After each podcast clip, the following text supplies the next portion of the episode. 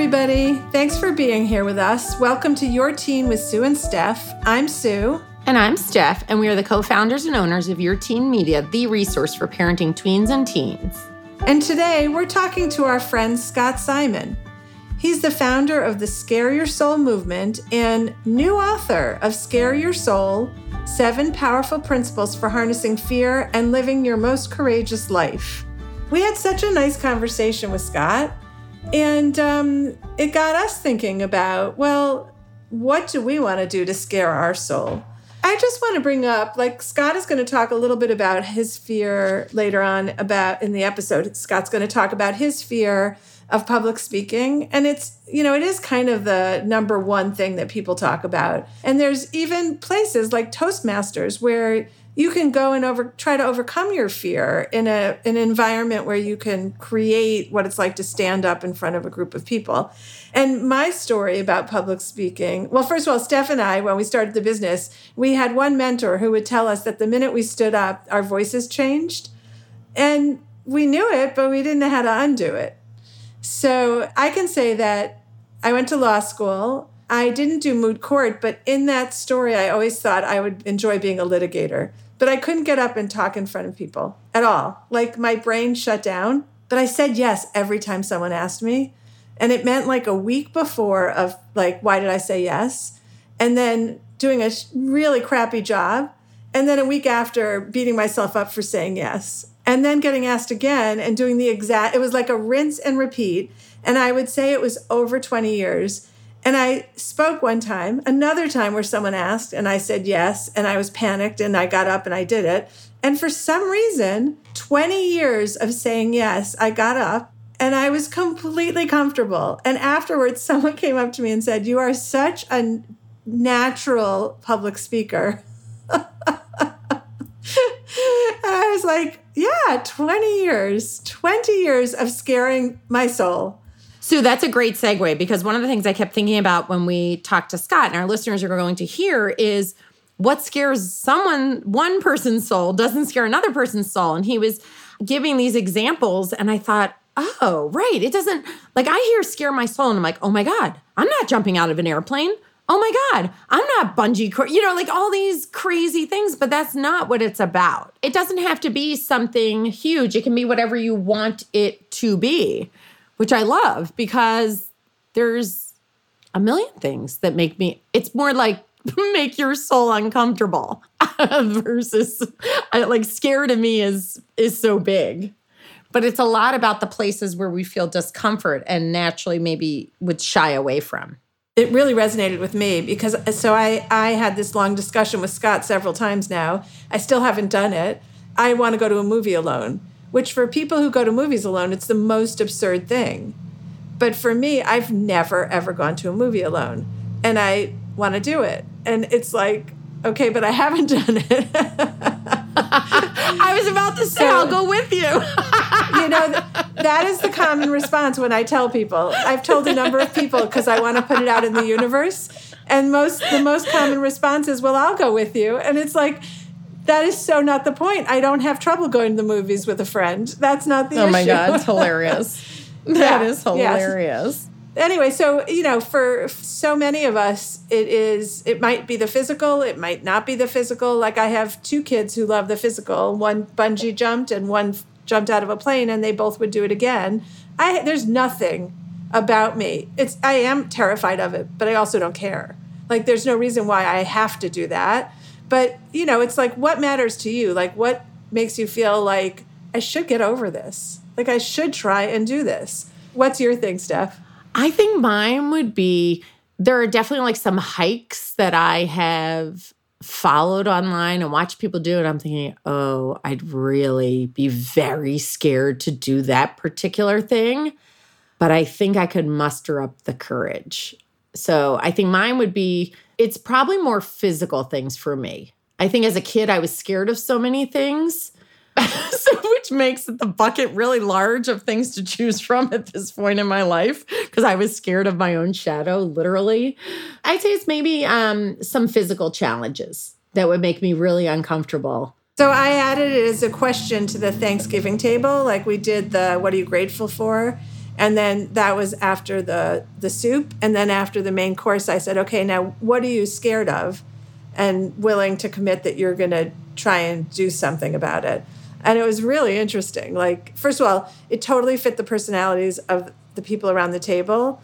The ones who don't really like sharing too much had very like strategic, tactical, I want to do this. And then the sharers were more like, I just found myself in this situation where every, like, I'll, so someone at the table is in a major at college with mostly men and they mansplain her all the time even though she it appears that to herself that she's doing better than the other students. Like she catches someone else's grade and she's done better than them. She set puts out an idea and it's the one that generates the whole conversation but they're all mansplaining her and she's like i am standing up for myself next time and we were like you go that's amazing so you know it's like everybody has the thing that uh, is sitting somewhere i would say you might not want to say it out loud. It might be like you need some time to think about it. But everybody had a little discomfort with that thing that bubbled right to the top. Here's our producer, Hannah. Hannah, do you have a thing, Hannah? Yes. Okay. I really, really hate dancing and acting. Both of those things freak me out, and I would never want to do them ever. And it sounds extremely humiliating to even attempt to do in front of people. And I was like, why is that so loaded to me? I don't really know why, but I did reflect on it a bit, I have to say. So, do you want to go dancing one time? Oh, no. but there's another part of it too, which is I think that part of this comes from the fact that a few years ago for my mom's birthday, she was like, let's go to one of those like swing dancing night things. But she didn't understand that a big part of that is like the social mixer element of it. And so it was like me as a 19 year old, and then my cousins who were like 16 and like 12. And then we were being forced to swing dance with like random adult men, and it was a really bad oh. time. Oh my god, you are scarred. You are scarred bad. from the experience. It was bad. Okay, but I think we could find a way to do it that wasn't scarring. Yes. Yeah, I think you're right. You're right. I could find a way for sure. Okay, so you I'd like you to come to the movies with me, but that defeats the purpose. I'm not going on Stephanie's hike, but I would go dancing with you. Okay. Okay. We'll add we'll add that to the cal. We'll find a okay. way. Oh my god, that is so funny. And it this but this is this conversation is so on point from like I, when you said that, so that you've never been to a movie by yourself, I'm like, wait, how could that be? Because I lo- like that's solace for me going to a movie by myself. Even in the book, Scott's the stories that people are telling of what they did are not things that I struggle with, but I totally felt the emotion of yeah being scared of something and then putting it out to the world that you're going to do it and then doing it. I mean, it's yeah. it's really a challenge and and I mean, truthfully, it's kind of a good thing to do all the time. Like it's not a one time. I'm not going to do go to the movies alone. Well, if I ever do it, I'm going to go to the movies and then I'm going to say what's the next challenge for me because it is there is something empowering and life-changing about doing things that you're scared to do and then when you do it, you take the power out of it and there's a high around it, right? There's a, this endorphin yes. high. Yeah. And like do it again. What's the next thing? Yeah. Okay, so we're going to report back to you about dancing and movies and scary hikes. We're going to report back on all of that at some point. And up next is our conversation with Scott. We can't wait for you to join us.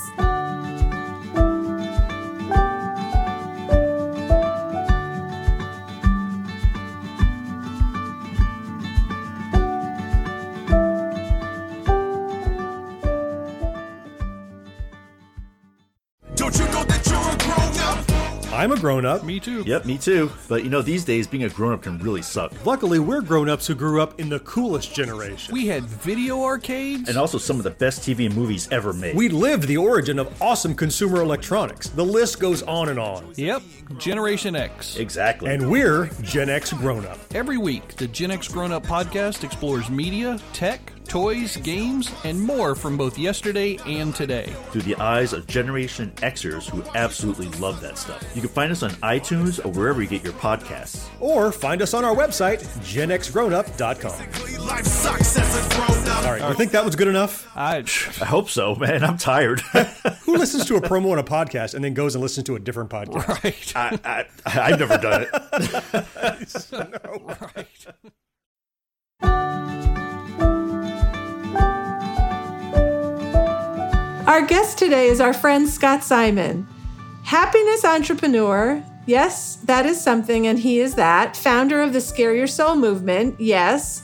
And the author of the upcoming book, Scare Your Soul Seven Powerful Principles for Harnessing Fear and Living Your Most Courageous Life. He is a public speaker, meditation leader, and high performance life coach. Scott, thanks so much for being here with us. Do one thing that scares you every day. It's right there on the homepage of your Scare Your Soul website. What does that mean to you? Well, it really means making a choice. It means every single day finding an opportunity to push a comfort zone, to step into discomfort, to find some way to push yourself you know scare is a really interesting word and i'm sure we'll get into discussion about why why my organization and the book are called scare your soul but really to me it means finding those moments where fear or discomfort is stopping us and choosing every single day to step into that space Scott, you've been on a journey since we met you many years ago, starting with taking the science of happiness at Harvard. Can you recall the moment that prompted that journey? Sure. I call these things sliding door moments, which is what Dr. John Gottman and later Brene Brown popularized from if you've seen the movie Sliding Doors, you know, there are moments in our lives where something happens and you just can't go back and you're you're irrevocably changed. That happened to me at a yoga retreat center in Massachusetts where I had gone to attend a yoga workshop and it was sold out by the time that I got there and had to go to the front desk of this very beautiful and rustic place and ask them what else was happening that weekend. I was there for an entire weekend and I had to find another program. Everything else was sold out except for a weekend studying the science of happiness with a Harvard professor. And I thought to myself, eh, it'll be okay. And I stepped into Tal Ben Shahar's workshop and never looked back. I was so absolutely besotted with the concept that you could study what makes people happy. You know, and that moment really changed everything for me. I, I decided that trying to find ways to make people happier in my in my own life was the passion I wanted to follow. And it's been an incredible journey ever since. Okay, so I just got to pause and say serendipity and planning. Like you literally get there and have nowhere to go and kind of pick the default only option because you're there. And your life follows this entirely new trajectory. Like, and we say to 17 year olds, what do you want to do when you grow up? And your life turned on some friggin' dime. That is absolutely right. And, you know, I think about that all the time and it actually kind of underscores what Scare Your Soul is all about as an organization. Because when we take opportunities to push through fear, we're opening a door. And we really don't know what's on the other side of that door. When we take chances, we take risks, we push, we're not assured what the outcome will be. And that's really, in my view, where magic starts to happen. You know, that's where those sliding doors start to open and we end up someplace. Maybe it's not what we expected, but it's going to be a place most likely replete with growth and with connection, certainly with adventure, dealing with the unknown, all of those kind of qualities that lead to a really rich and fulfilling life. And, you know, we're so kind of overburdened with the concept of what would happen if I failed? What would happen if people see me fail? You know, what would happen on social media if, if I if I do something and it looks embarrassing?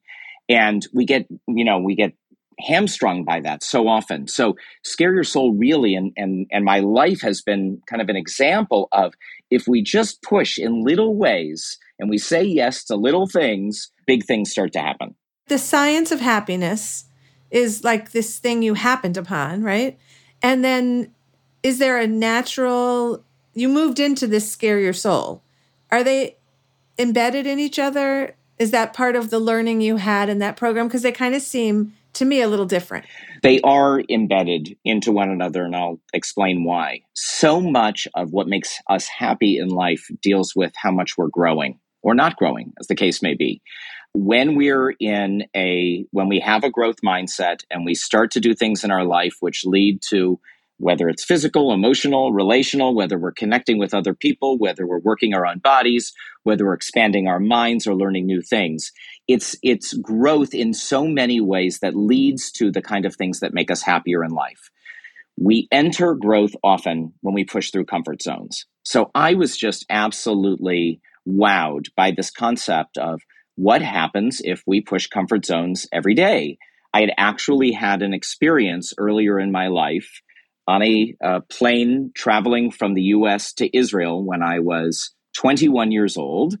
I had just come out of a childhood that was really burdened by, I was bullied, I was very shy, and really, in many ways, tried to make myself invisible.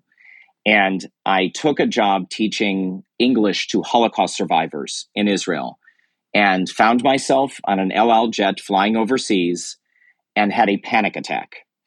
And I thought to myself, there is no way I can do this. I was already thinking about ways that I could land and somehow turn back around and come back to the States. And I, in the middle of this panic, pulled out a little Mead spiral notebook and I wrote out eight words. They just kind of tumbled out of my pen. And it was do one thing every day that scares you, which is a phrase that is often attributed to Eleanor Roosevelt. But to me, it meant do something every day that pushes you. Do something every day that scares you in a small way. And for an entire year, that's exactly what I did. And it completely changed my life. So, when I found the science of happiness, positive psychology, and all of this academic research, it synced up completely with the experience that I had had. And I thought if there was a way that I could bring this to other people that would be so powerful. And then uh, there were some experiences that led to Scare Your Soul kind of getting birthed. But that really, that's the linkage in my mind. It's that sense of pushing through a comfort zone to grow, which leads to greater happiness and fulfillment.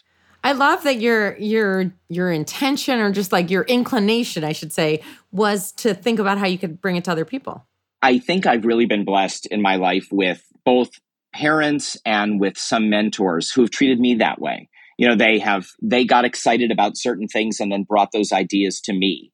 And so it almost seemed like a natural that if I had stumbled upon something, I certainly was not going to keep it to myself.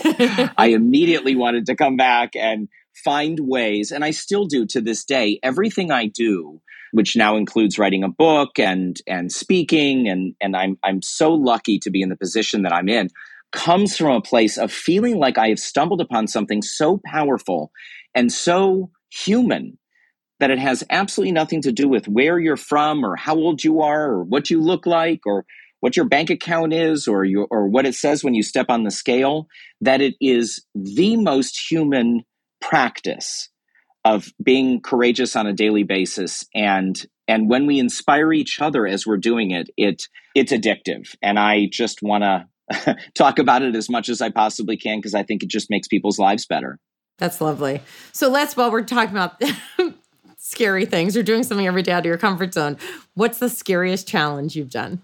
And don't say the one you haven't done yet. You can't answer that way. That is such a good question. I feel like I've done so many. There was one that was probably the scariest. It certainly moved the needle the most for me that was singing in front of a busy restaurant on a Sunday morning.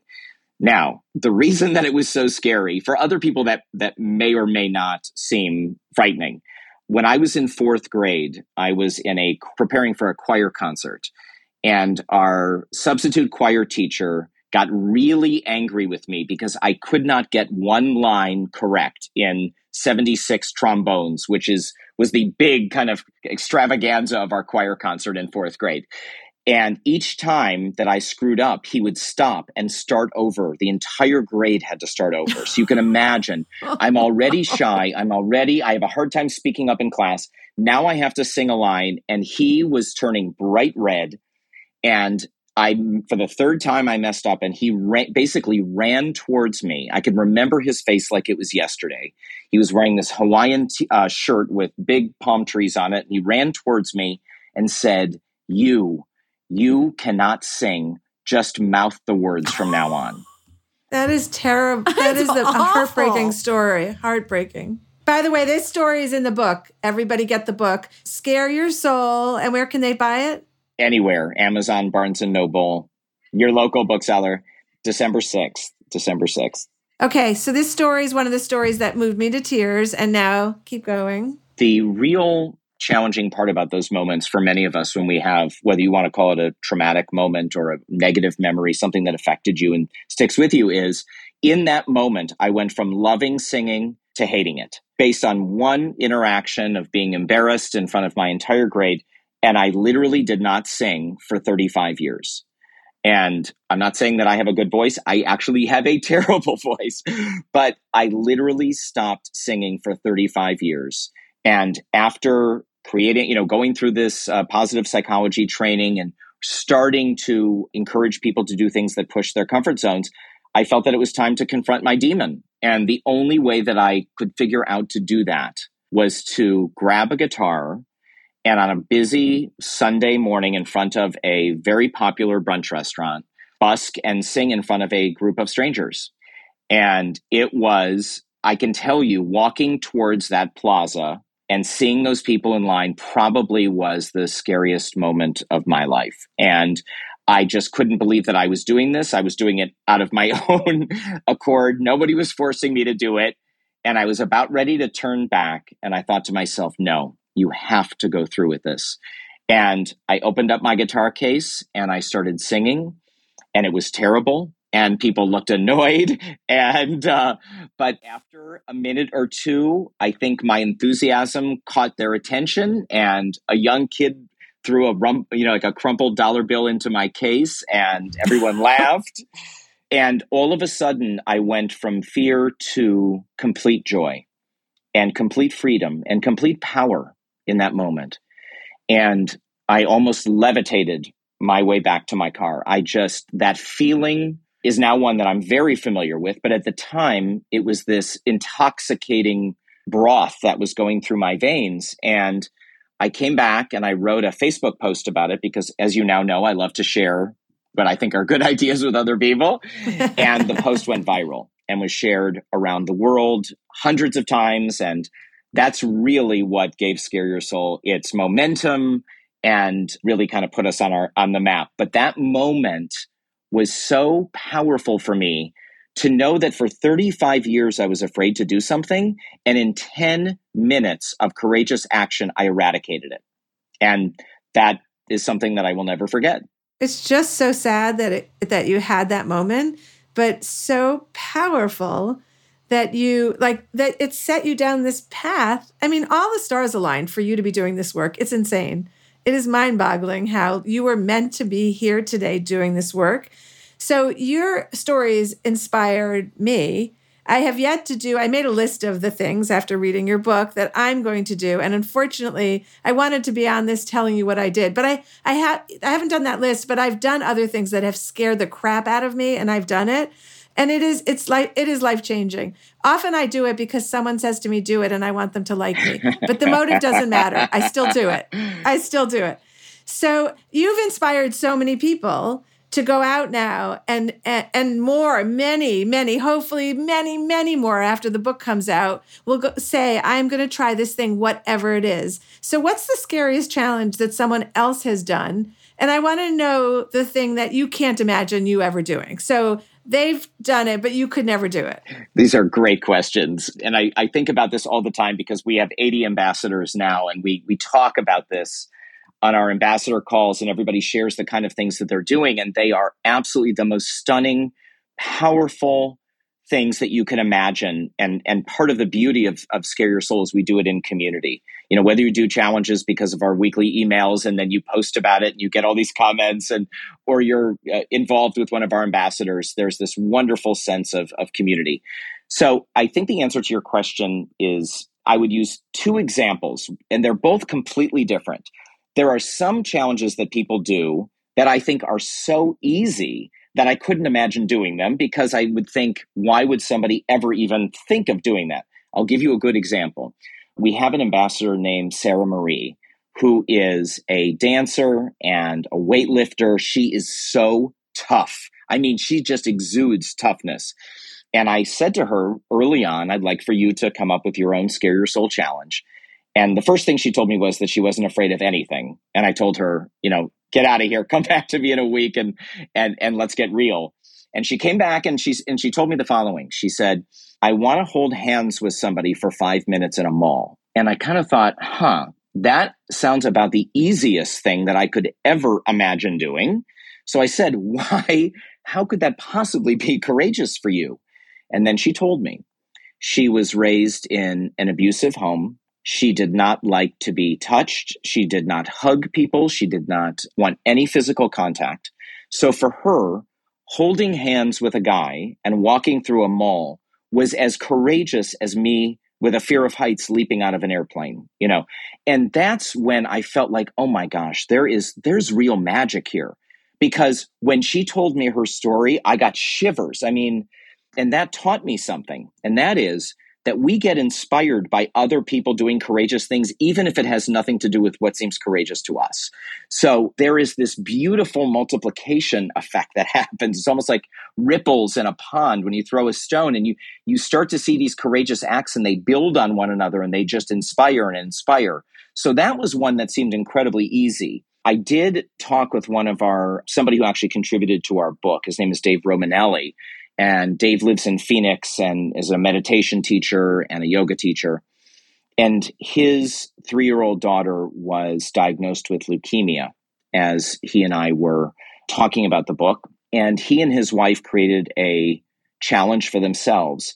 And that was to find gratitude and meaning in the midst of the worst thing that any parent could ever imagine. And I will tell you, I would leave it to you to, to read his account, which is the first person account in the book. It is one of the most beautiful, touching pieces of writing that I have ever seen. He said something in it where he said, to feel fear and consciously choose love was his challenge. Now, you ask me what would be so challenging and scary that I couldn't imagine doing it. That's my choice. I think that what he was able to do and do it so beautifully and, and graciously and gratefully was amazing and inspirational. I will tell you, his daughter is now in remission. She is doing great. And his story in the book is absolutely so powerful. So, that is one, you know, when it comes to my family and my children, it's in a kind of a completely different category for me. And, and I found what he did and, and his wife did just so inspiring.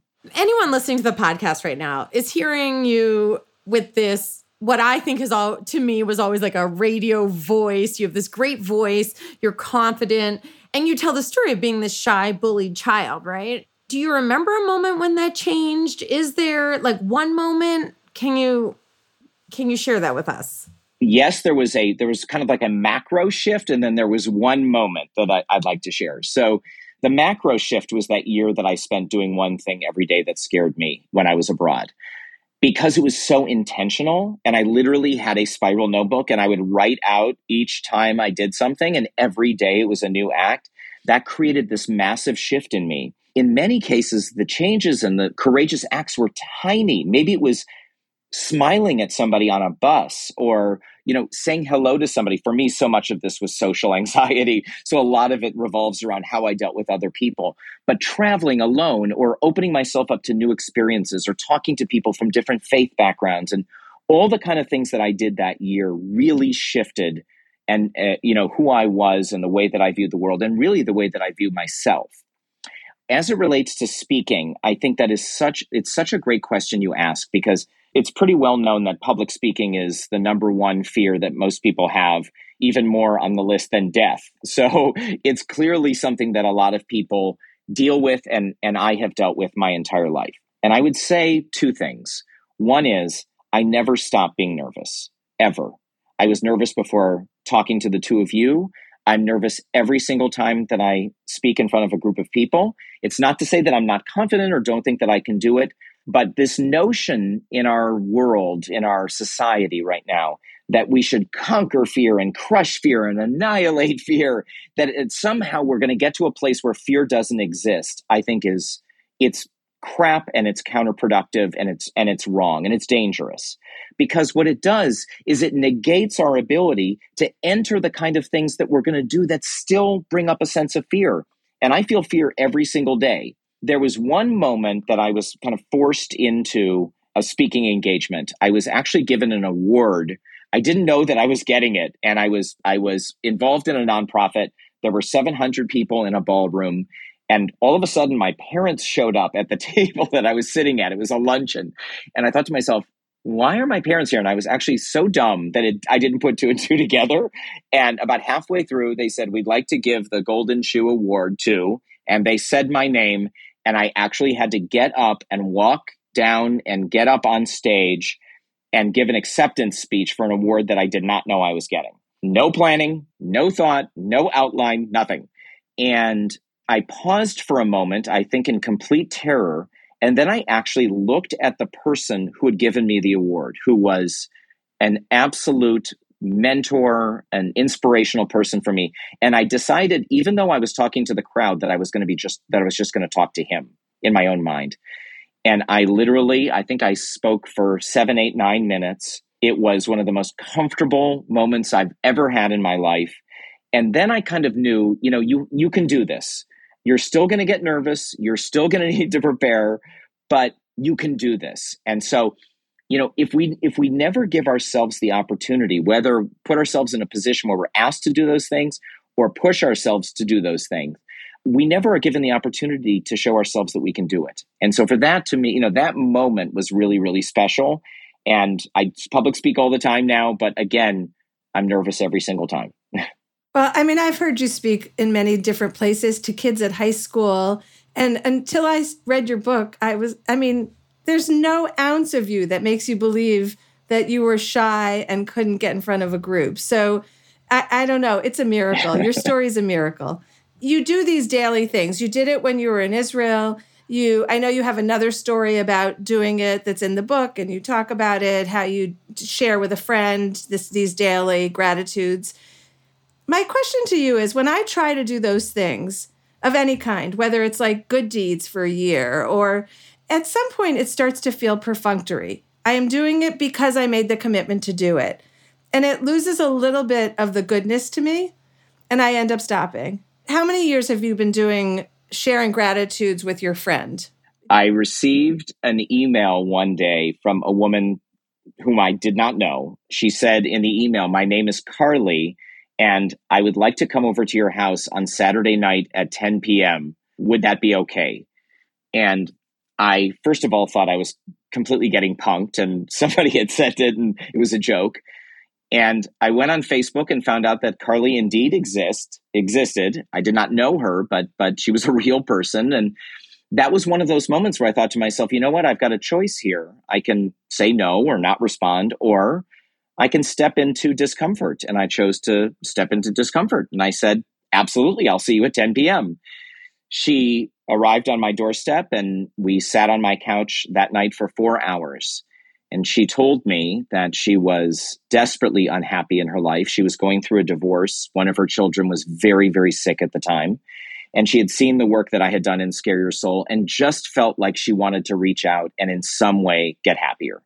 And we had a conversation that bonded us for life. And it wasn't until she was actually leaving and kind of on the doorstep of my house, ready to leave. It was one o'clock in the morning. And she said, You know, this week is going to be hell for me. They, I think they had called in the lawyers. They were at the final stages of their divorce and it was getting messy. And she said, Would you send me five gratitudes by text for a week every night? And I said, Of course, I'm happy to. And she sent me the next night five gratitudes, and I sent her five gratitudes. And we continued on for that week. And then we extended for another week. And we've since been doing it for seven years. So that's about 13,000 gratitudes that we have shared with each other without repeating, by the way. We, we don't repeat gratitudes, which really goes to, I think, the core of your issue, Sue.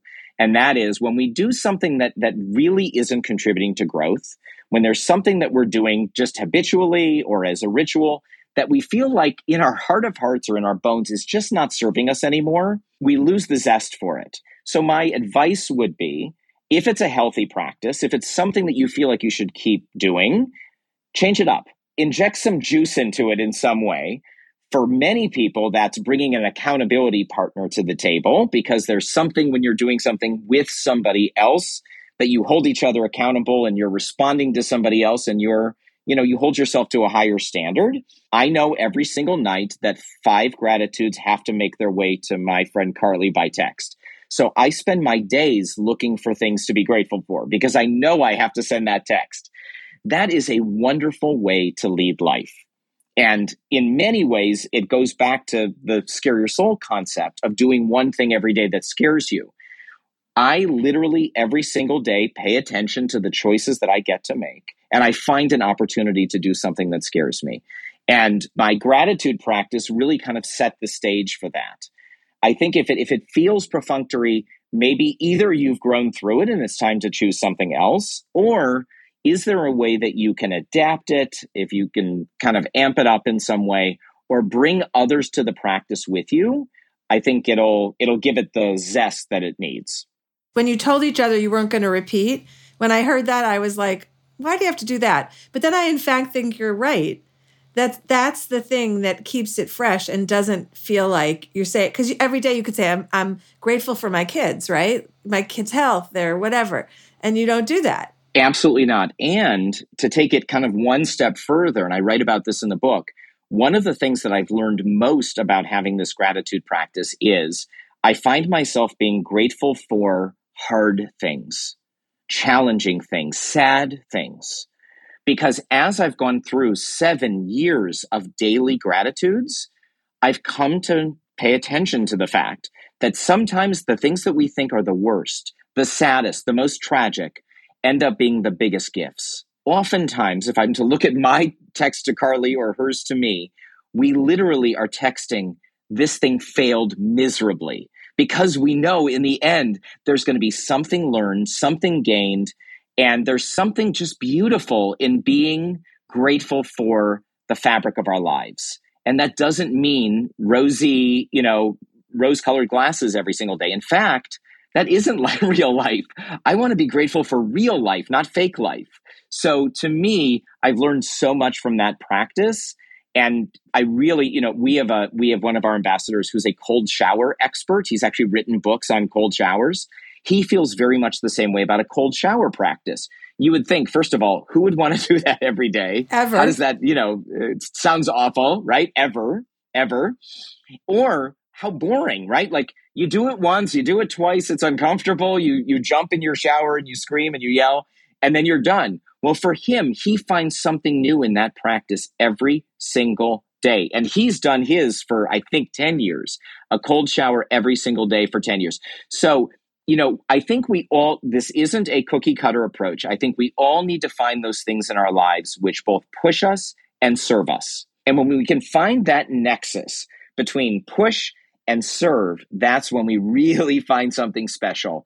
I happen to think, although I love my gratitude practice, I happen to think a courage practice is that's to me the most powerful because that unlocks so much of the connection and growth and beauty mm-hmm. and adventure in life that wouldn't exist if we keep ourselves bubble wrapped into a comfort zone. Let's talk about parenting and scare your soul. Has this journey impacted your parenting? Can you share some of that with us? First of all, I think it's impacted my parenting in every possible way. I'm a divorced parent. I have a co parent who is probably my closest friend on this earth. And that I think is a direct result of my work in Scare Your Soul. Any relationship, whether you're married or divorced, has its challenges, its pushes, its pulls. And I do not shy away, and, and my amazing co parent hasn't either, from those hard moments, the challenging moments, we we stick at it. We we are present in those moments. And for me that has created a life for us as a as a as a, a, you know a quote unquote modern family that has really worked beautifully for us. So i think not shying away from challenge leaning into challenge leaning into hard times and even sad times as a parent. I remember moments where, especially when the kids were younger, where I would have my days with my kids and then I would drop them off and and come back to my little apartment and I would see their American Girl dolls or or their GI Joes on the floor and I I would like double over in pain. It, it just it felt like I couldn't I couldn't handle how hard it was. And when you accept that as just the way you're going to lead your life, there is this beautiful moment of acceptance. And it has led us to lead this very wonderful and diverse kind of a life. So I think everything about my parenting is about leaning into discomfort, leaning into challenge as opposed to avoiding it. We have a very honest family. We share truth with each other. I guarantee you, my children share their truth with me, and I share my truth truth with them. That to me has led to this very kind of open, trusting relationship. I do think that it's really important for me to say that my kids are who they are because of who they are, not because I lead a courageous life. I think they're really proud of me. And I do think that there is some role modeling that I have done that has led them to be able to be adventurous. But I also was courageous enough to embrace the reality that they are who they are and they have their own paths and they don't have to follow mine.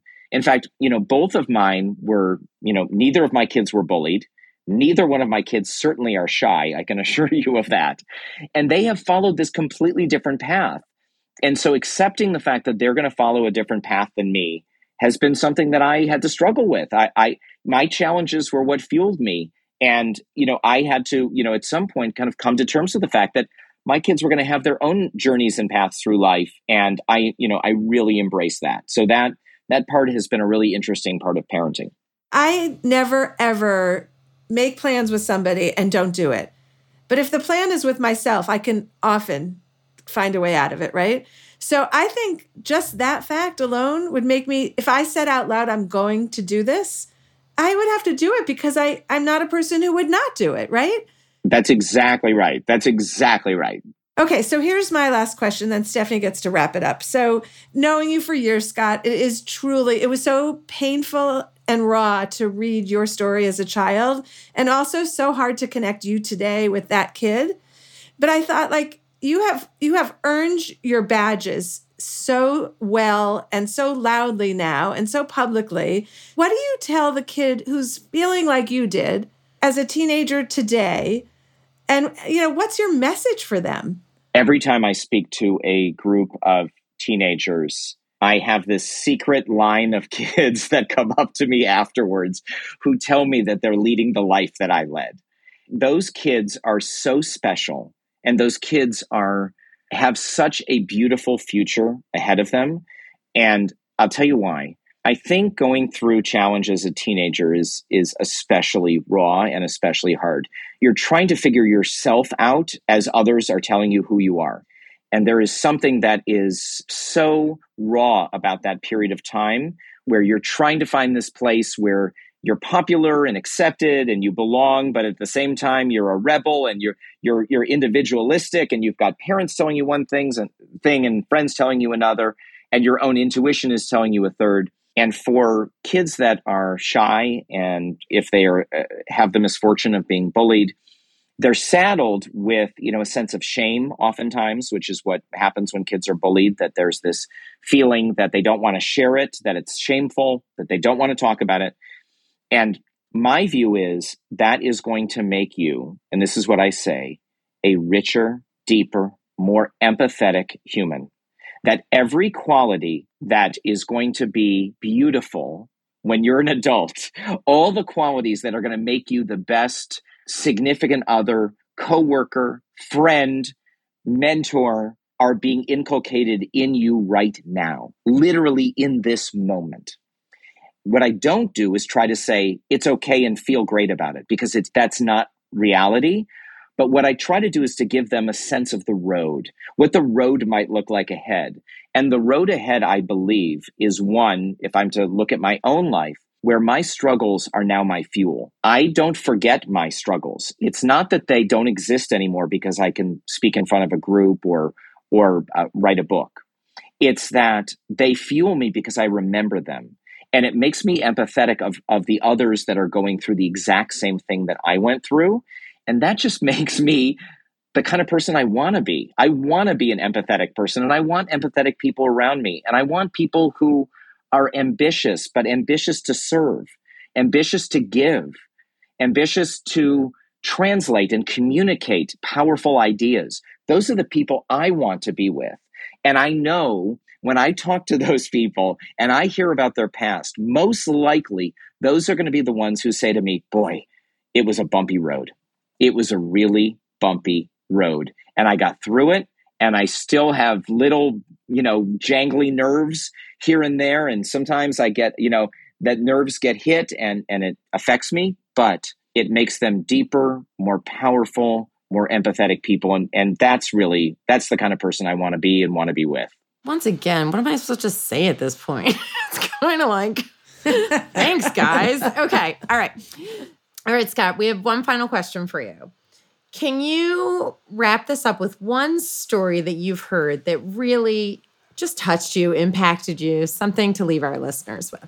There's one story I think that that I always return to again and again because I there's so many thousands of people now that are involved in Scare Your Soul, and I, I get the the benefit of getting emails and text messages and calls all the time from people who have done incredible things. But I did receive a phone call from one of our Scare Your Soul ambassadors. She lives in Long Beach, California. And she called and she said that she was out for a walk pushing a stroller with her Scare Your Soul baby. And I thought to myself, what could she be talking about? What is a Scare Your Soul baby? And she told me the following story. One of our challenges, so as you may know, we have a challenge that comes out every week on a Wednesday and the challenges change week to week. It's uh, sometimes they're old, old, oldies but goodies. Sometimes they're brand new. One particular week, there was a challenge to have a tough conversation. Now we all know that most likely we have a tough conversation in our lives right now that we are avoiding. So this is one of my favorite challenges because it basically says to the person receiving the email, it's time to ante up. You know, you can either continue to shovel this under the rug or you can have that tough conversation with your boss, coworker, husband, wife, child, etc. So this wonderful ambassador of ours told me the following story. That was the challenge that week. She and her husband at the time were going through marital therapy and she had decided that it just wasn't working. And she was avoiding telling him they had put in so much work, the two of them. And the challenge came out that week and she thought about it for several days. And then she said, you know what? I'm going to do it. And she sat down with her husband and she said, I think we need to we need to call it a day. It, it's time to to finally separate. And to her surprise, he said, "You know what? I've been thinking the exact same thing." They separated, ended up getting a divorce, which was not easy. It was hard and it was sad. And in the process of going through the grieving process as she was getting divorced and becoming a a single person, she met her uh, re-met her old high school boyfriend who had moved to Long Beach and they reconnected and he was there for her at this very very challenging time and was kind of a shoulder to lean on and the two of them became closer. And you can probably imagine where this ends up. Yes they got married and had a baby. And so when she called me and said i'm pushing the scare your soul baby in the stroller it all hit home with me that these little what we think sometimes are little choices that we make sometimes are not so little. The consequences of taking a courageous act sometimes cannot even be estimated. We don't oftentimes know. We have to have the benefit of time and the benefit of experience. But if you do something every single day that scares your soul, you know you're going to be opening doors, opening up avenues, meeting people, having new thoughts, having adventures, and maybe having scare your soul babies at the end of the day and that to me is one of the most beautiful, powerful things that I can say about the work that we've done. Well, I'm pretty sure I'm not having a scare your soul baby, but I'm just going to put out there, Scott, that like the ride with you is joyful. We cannot wait to catch you on the next wave of whatever you're doing that's magical. Everybody should get, get your book, Scare Your Soul, out on December 6th. Six, six, Um, and yep. yeah, I mean, just thank you so much for fitting us in. You're going to be having many, many, many podcasts. No, oh, thank you guys so much.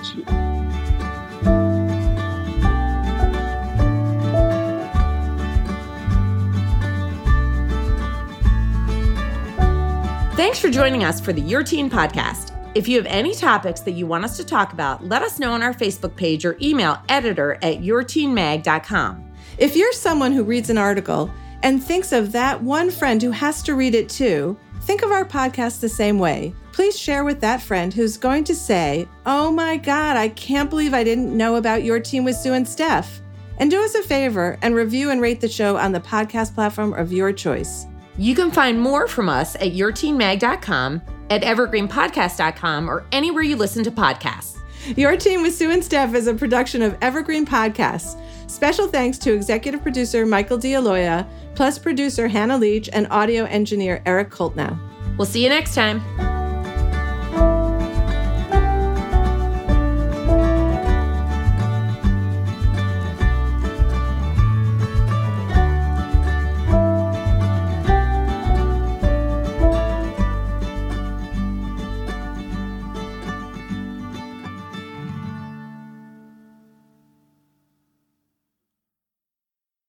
Hi there.